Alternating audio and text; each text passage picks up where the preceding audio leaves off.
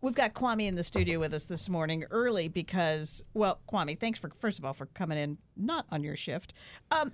With everything that's happening, not just in the world, but here in Portland with civil unrest, and I don't want to sound white, but well, but too late. You're an African American, and as much as we can empathize and sympathize, we don't know what it feels like to be an African American and see this happen where a black man is killed yet again by white men, and what it means to you, and what do you feel about the protesting? Well, thank you guys for having me on. I really appreciate it. This morning show has been an institution here in this market for, quite a while, and it comes with a very good reputation. So it's just an honor to be on to be even talking about this.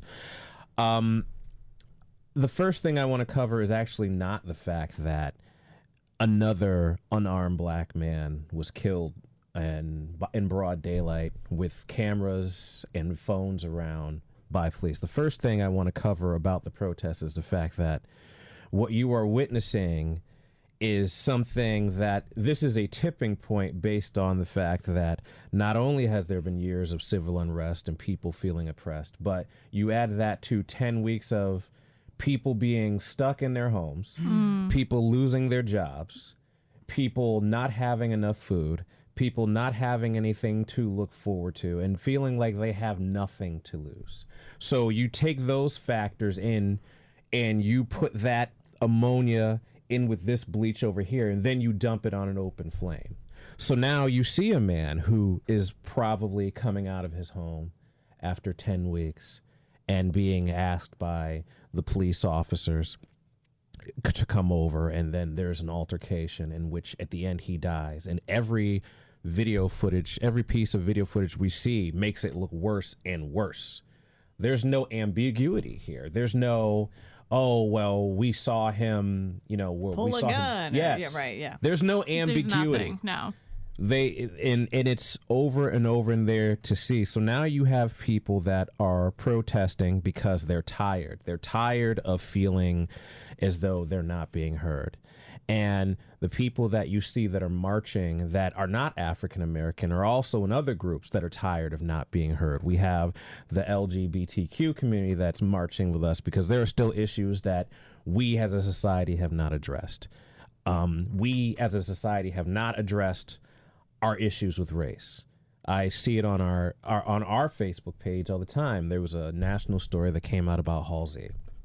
And they said, oh, this is a lie, or stick to playing music, because no one wants to address the uncomfortable truth because of a fear of being labeled racist or a fear of being labeled in an unpopular category, which some of that may live inside of them.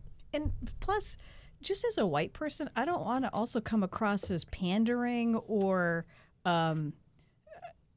just uninformed, and like, I don't know what to do. I feel just as outraged and horrible about the situation, but I don't want to come across as white privileged, oh, thanks. Thanks for your outrage. Well, the cold hard truth is you do have white privilege. I do. You're absolutely right. For example, I'm sorry. It's okay. The thing about it is, people have reached out to me online about what they can do, because now it is no longer just a thing that we don't talk about. It is a thing that is at our doorsteps. It's like, for instance, I will tell you that I have a pretty good job here. I do okay. But there isn't anybody that's listening that is not me right now that would switch places with me. I do realize that when I drive from the station and I go home, that when I encounter a police officer in my rearview mirror, that 99.5% of the time they are thinking about what they're going to do with their job. They're thinking about their family. They're thinking about how they're going to get through with this pandemic as well. They're not even thinking about the guy in the orange Subaru at all. But there's that 0.5% chance that I might just die. I may not come in tomorrow. And that is what petrifies me. And let's take that, let's scale it back even being African American in the workplace.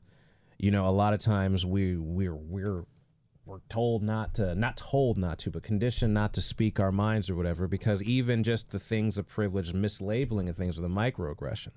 Like if, for instance, if there was a meeting and Jeff went off, even though Jeff is very monotone all the time. Okay, let's say I did. Okay, you went off. That makes more sense. Lori goes off. It's like Lori is passionate. But if I went off, it might be viewed as aggressive, whereas I'm just displaying that same passion. So as a result, there are times that I have to think again before I approach things, as not to come across a way, because in society we have been so conditioned to feel a certain way, and it's conditioned so deeply that most people don't even know that they're doing it.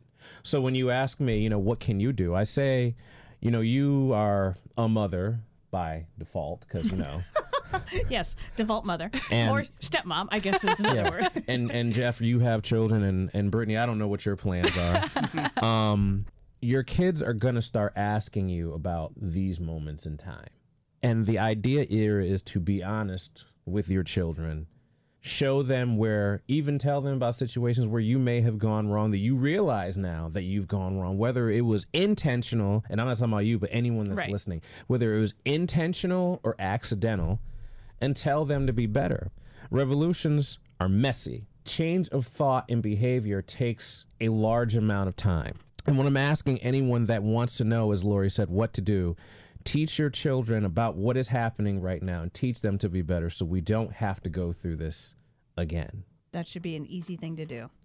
It is easy. It is easy in theory, but we have to get through the discomfort of talking about it. I really appreciate it, honest to God. I mean, talking about there are other groups that are hoping to hijack these protests. And I mean, you see this in every country's revolution. There are always outside influences that will hijack a revolution for their own individual discourse or the excuses of. If you're going out there and you're protesting, please make sure that you're safe. Make sure that your friends are safe. I saw a video of a girl that was protesting, and these men went to go break into a store, and she went to stop them from breaking into a store, and they just threw her to the ground. Mm. They weren't even part of the protest. They just showed up. They could have been operatives of whatever. Well, Kwame, I'm sorry, you're probably going to need a nap before your shift this afternoon, so. I don't sleep anymore. Oh, there you go. It's overrated anyway. Yeah. All right. Appreciate the thoughts. And if you want to learn more about how what Kwame thinks about everything that's going on, he did write a great article on the Q97.9 app and WJBQ.com.